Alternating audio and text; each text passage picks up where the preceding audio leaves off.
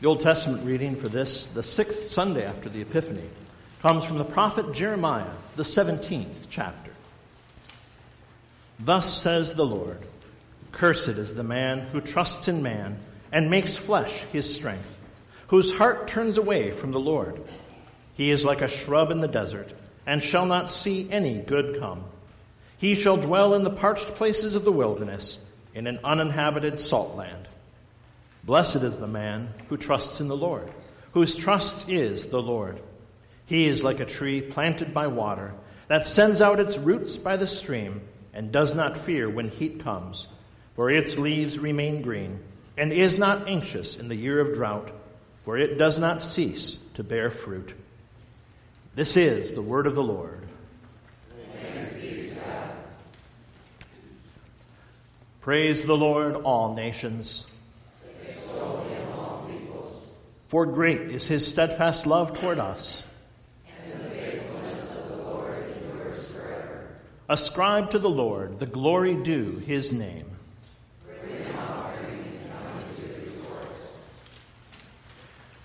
The epistle reading comes from Paul's first letter to the church in Corinth, the 15th chapter. Now I would remind you, brothers, of the gospel I preached to you, which you received, in which you stand and by which you are being saved, if you hold fast to the word I preached to you, unless you believed in vain. For I delivered to you as of first importance what I also received that Christ died for our sins in accordance with the Scriptures, that he was buried, that he was raised on the third day in accordance with the Scriptures, and that he appeared to Cephas, then to the twelve. Then he appeared to more than 500 brothers at one time, most of whom are still alive, though some have fallen asleep. Then he appeared to James, then to all the apostles. Last of all, as to one untimely born, he appeared also to me. For I am the least of the apostles, unworthy to be called an apostle, because I persecuted the church of God. But by the grace of God, I am what I am, and his grace toward me was not in vain. On the contrary, I worked harder than any of them, though it was not I, but the grace of God that is with me. Whether then it was I or they, so we preach, and so you believed. Now, if Christ is proclaimed as raised from the dead, how can some of you say that there is no resurrection of the dead? But if there is no resurrection of the dead, then not even Christ has been raised. And if Christ has not been raised, then our preaching is in vain, and your faith is in vain. We are even found to be misrepresenting God because we testified about God that he raised Christ, whom he did not raise if it is true that the dead are not raised. For if the dead are not raised, not even Christ has been raised. And if Christ has not been raised, your faith is futile, and you are still in your sins. Then those also who have fallen asleep in Christ have perished. If in this life only we have hoped in Christ, we are of all people most to be pitied. But in fact, Christ has been raised from the dead, the firstfruits of those who have fallen asleep. And this is the word of the Lord. And the Holy Gospel, which serves as the text for our sermon this morning, comes to us according to St. Luke, the sixth chapter.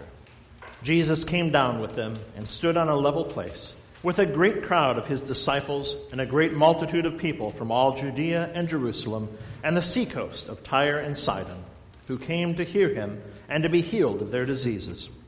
And those who were troubled with unclean spirits were cured. And all the crowd sought to touch him, for power came out from him and healed them all. And he lifted up his eyes on his disciples and said, Blessed are you who are poor, for yours is the kingdom of God. Blessed are you who are hungry now, for you shall be satisfied. Blessed are you who weep now, for you shall laugh. Blessed are you when people hate you, and when they exclude you and revile you and spurn your name as evil on account of the Son of Man. Rejoice in that day and leap for joy, for behold, your reward is great in heaven, for so their fathers did to the prophets. But woe to you who are rich, for you have received your consolation. Woe to you who are full now, for you shall be hungry. Woe to you who laugh now, for you shall mourn and weep. Woe to you when all people speak well of you. for so their fathers did to the false prophets. And this is the gospel of our Lord. Grace, mercy, and peace to you from God our Father and from our Lord and Savior, Jesus Christ. Amen. We all love a good list, don't we? I mean, I can remember as a kid staying up late just to make sure that I caught David Letterman's top 10 list, because that was the best part of the show. Internet sites clickbait people with things like 20 simple steps to burn belly fat. You won't believe number seven. One of my absolute favorite features of modern technology is being able to shout, Alexa, add cream cheese to the shopping list. And then having that list right there on my phone so I can't forget it when I'm at the store. We love lists of our favorite restaurants. We love lists of places we want to go. We have our honeydew lists, our bucket lists. I mean, lists are just the best. And many of the most popular pastors and televangelists and Christian publishing companies have caught on to this fact. And there is big money to be made in it. Preach a sermon on five steps to a happier life. Or write a Bible study called 10 Things God Wants You to Do. And I can just about guarantee you that you're going to outsell something like angelomorphic Christology, antecedents and early evidence of the pre incarnate Christ, even if the content is much, much better in the latter one. Why? Because we love lists. And when it comes to religion, we especially love to do lists. For all of its claims of loving freedom and individuality and autonomy, human nature loves an instruction sheet. It craves the orderliness of a list. We like to have a list of tangible, concrete things to do, and we love the satisfaction of checking off those boxes when we've done it. Why? Because we are goal oriented. And when we complete a task, we can pat ourselves on the back for a job well done, and that makes it all about us, which is what we want. You know, take our gospel reading, for example, today. Jesus here is delivering a glorious proclamation of the gospel, of God's grace. The sermon is often called the Beatitudes, meaning the blessings. But our sinful nature, wanting to make it all about us, wants these to be a list of how we are to be. Or, as so many pastors cleverly but wrongly call them, the be attitudes.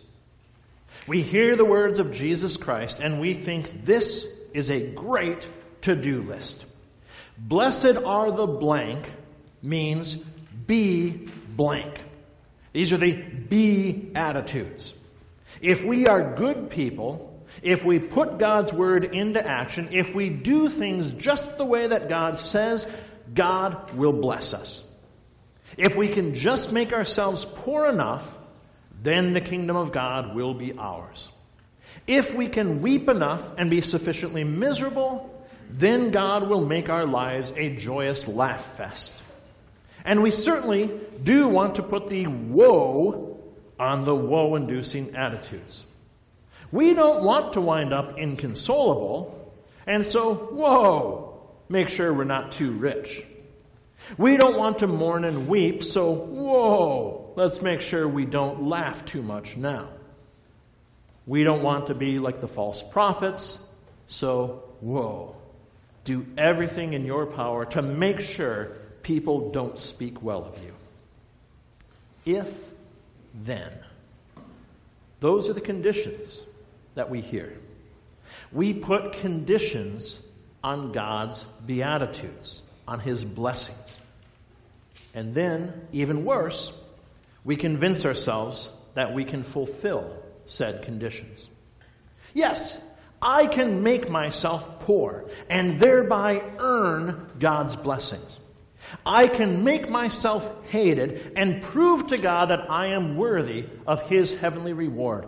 I can keep myself from being too full and thereby force God to satisfy my hunger down the road. We take God's word and we make it into a to do list.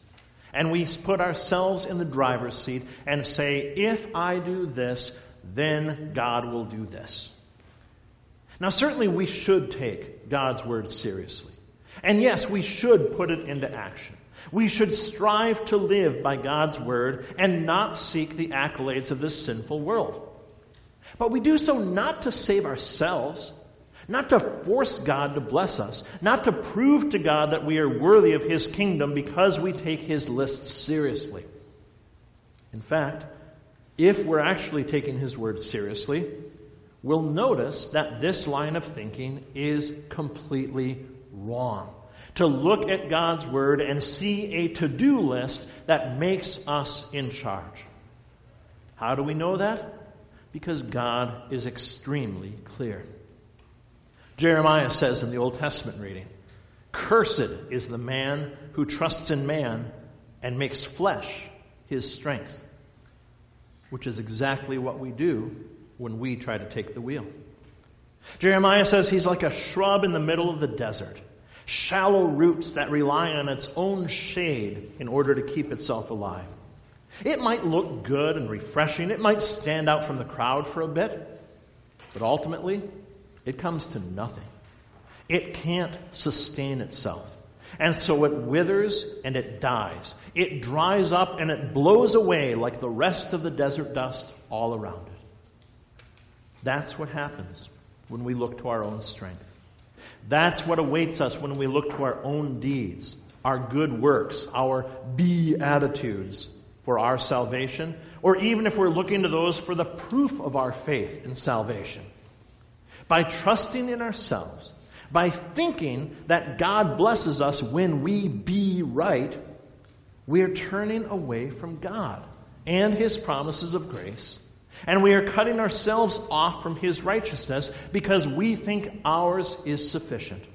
We think we're the ones who do it. We're the ones who earn it. We're the ones who make God do what we want Him to do. But that's not it at all. This is not a list that says, be this to be blessed. But rather, this is Jesus Christ graciously saying, the world might only see this, but God is blessing. Beatitude means blessing, and a blessing is a free gift. A blessing is something that you don't earn. A blessing is given to you freely. Grammatically, here, Jesus is not giving a command, he's stating a fact.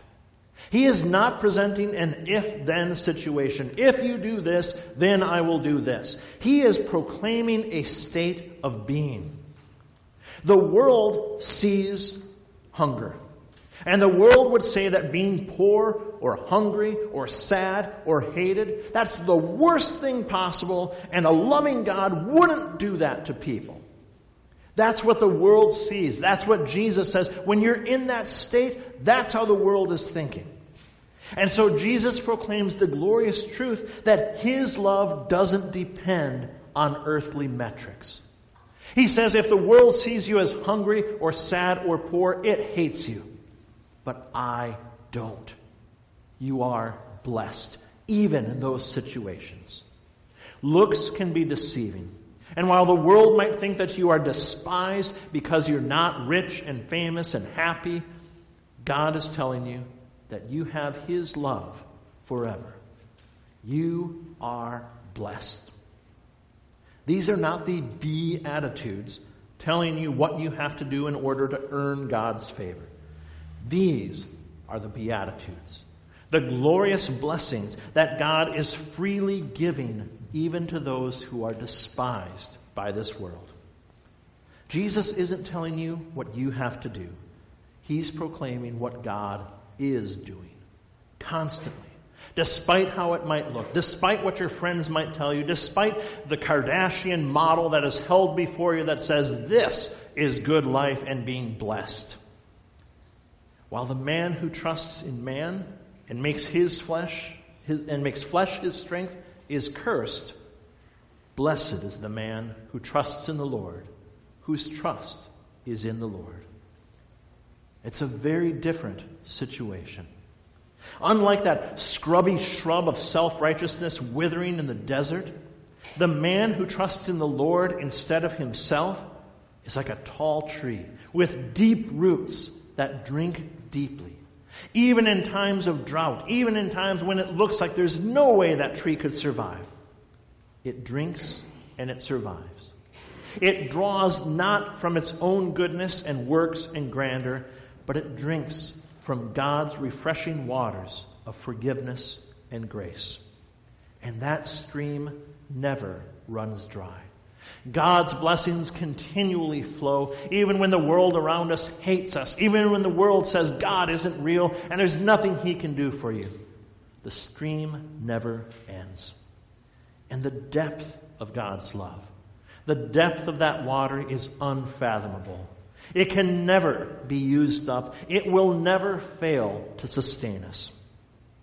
What God has done for us, it is far greater than anything that we could possibly do for ourselves. God has sacrificed himself to take away our sin.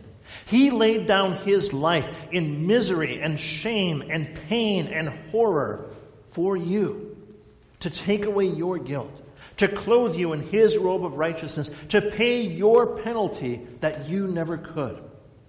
He has crushed the serpent's head and set us free from the devil. Not just calling it a draw, not just saying, well, tell you what, let's go 50 50 here. Crushing the serpent's head, destroying the ancient foe that enslaved us. He has broken the chains of death so that we can live forever. When he was laid in the tomb, he rose again and rolled back the stone so that the whole world could see he is not there, but he is risen as he said. And for all those who look to him in faith, they too will rise because his victory is our victory. He daily and richly blesses us in ways that we don't even notice. Things that we take for granted are bountiful from God's hand. The horrors that do not befall us are a blessing from God as He holds back the tide of evil and filth and wretchedness that wants to devour and destroy us. He is holy and righteous and omnipotent and eternal. He has created all things, and all things are in His almighty hands. And those hands are far, far more capable for saving this poor, wretched sinner than I am. I always tell people I can't even make toast without burning it. Why would I want to be in charge of my own salvation? God and God alone is worthy and powerful, and He does it freely. He blesses you. He gives you eternal life and forgiveness and salvation, and does not leave it up to you to mess it up the way that you know you would. His works are perfect and holy. His atoning sacrifice is more than sufficient to pay the price of your sin. His grace is eternal and unquestionable, and it alone will never fail. Why would we want to put ourselves in charge of our salvation? Why would we want to take control? Why would we want to be the ones in charge when He has already done everything and done it perfectly? Jesus says, Blessed are the poor, the hungry, the hated. And because of our stubborn, sinful nature, we want to hear, Be poor, be hungry, be hated. But Jesus is not telling us here what we have to do in order to earn his blessing. He is telling us that we are blessed, even if it doesn't seem like it, even if it doesn't feel like it, even if we ourselves don't think we are. He's telling us that blessings are ours, not because of what we do, but because of what He has done for us. This is not a list of demands that must be fulfilled. This is your reality, thanks to the love of Jesus Christ. Yours is the kingdom of God. You shall be satisfied and laugh, and your reward is great in heaven. Not because you had the right be attitude, but because of the eternal grace of God proclaimed in the gospel of our Lord and Savior, Jesus Christ. That by his cross alone, by his empty tomb alone, you are forgiven of every one of your sins, and eternal life in heaven is yours. To God alone be all glory, now and forever. Amen.